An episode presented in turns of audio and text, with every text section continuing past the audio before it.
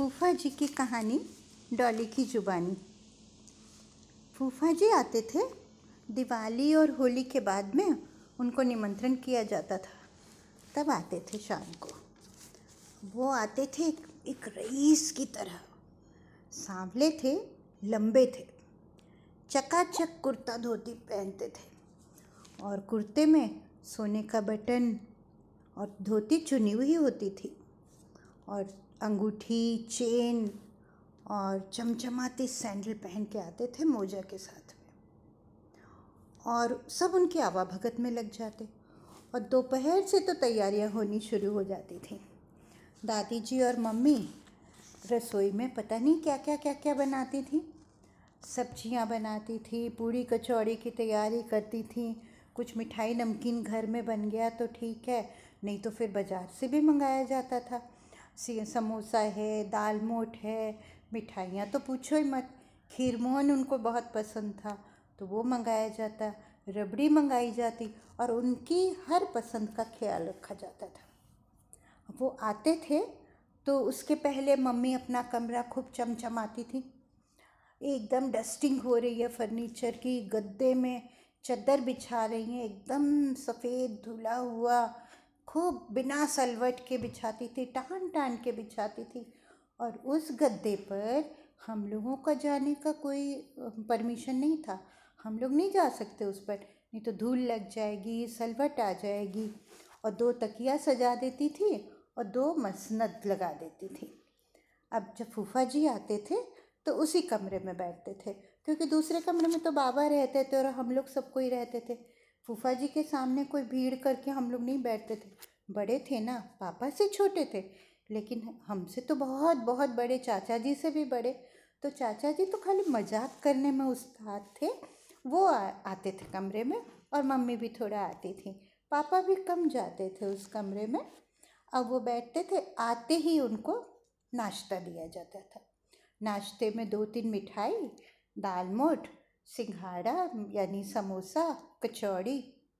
अब आते ही कोई इतना खाएगा क्या? तो वो प्लेट एक और मंगवाते थे, वो उसमें से एक मिठाई और एक नमकीन ले लेते थे, बाकी हटा देते थे। वो झूठा नहीं छोड़ते थे। फिर थोड़ी देर बाद में करीब सात, साढ़े सात बजे उनको डिनर के लिए बोला जाता था तो डिनर की थाली मम्मी और दादी जी मिल के लगाती थी। एक थाली में पाँच छः कटोरी, ऊपर से कचौड़ी, सब्ज़ी के अलावा पूड़ी और मिठाई नमकीन की प्लेट अलग से देती थी, क्योंकि उसमें उतनी जगह ही नहीं रहती थी। अब चाचा जी तो उनको सर्व करने प्राय वो ही आते थे। हम भी थोड़ी थोड़ी हेल्प करती थी, मैं भी, लेकिन चाचा जी ही ध्यान रखा करते थे। तो फूफा जी बोलते थे, इतना तो नहीं खाएँगे? तो वो एक दूसरी प्लेट मंगवाते थे, उसमें निकालते थे। तो चाचा जी उनके खुशामद नहीं करते कि नहीं नहीं, मत निकालिए मत निकालिए। ऊपर से बोलते थे हाँ जीजा जी, मैं तो जानता हूँ आप इतना थोड़ी खाएँगे, आपका तो पेट पतला हो जाएगा। बोल रहा था मम्मी को और भाभी को।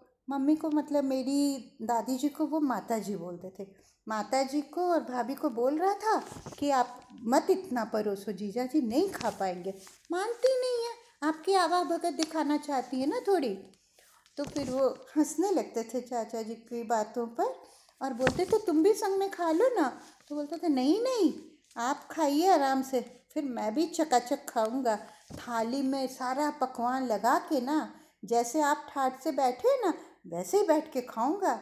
मैं भी तो थोड़ा जमाई पन्ना दिखाऊँगा ना अपने ही घर में। और इनकी बातों को सुन सुन के फूफा जी भी बहुत हँसते थे और उनको बोलते थे, जीजी को तो लेके आप आते नहीं हैं, आप तो अकेले आते हैं। खटने के लिए छोड़ देते हैं। हम लोगों को जीजी आती तो उनसे करवाता सारा काम। अब मेरे को करना पड़ रहा है ना, फिर उनको जब खाना हो जाता था, फिर पान दिया जाता था। पान के बहुत शौकीन थे वो, पान खाते थे। और फिर उसके बाद में जब वो जाने लगते थे तो उनके लिए रिक्शा कर दिया जाता था। मना करते थे, नहीं नहीं, मैं पैदल चला जाऊँगा। तो कभी कभी रिक्शा के लिए नहीं भी माने तो पैदल गए। अब बोलते थे, चलो, तुम लोग चलो। तो बोला, अरे, मैं खाऊँगा ना पहले, फिर जाऊँगा। आप जाइए, बहुत हो गया। और इनकी बातों को सुन सुन के इतना हँसते थे फूफा जी कि बता नहीं सकते। ये फूफा जी बहुत अच्छे थे, किसी बात का बुरा नहीं मानते थे। हाँ बाबा से बहुत कम बात करते थे। बाबा और दादी जी के पास जाते थे, निकलने के पहले तब उनको तिलक किया जाता था, रुपया दिया जाता था, नारियल दिया जाता था, वो दोनों के पैर छू के चले जाते थे। तो ऐसे थे मेरे फूफा जी।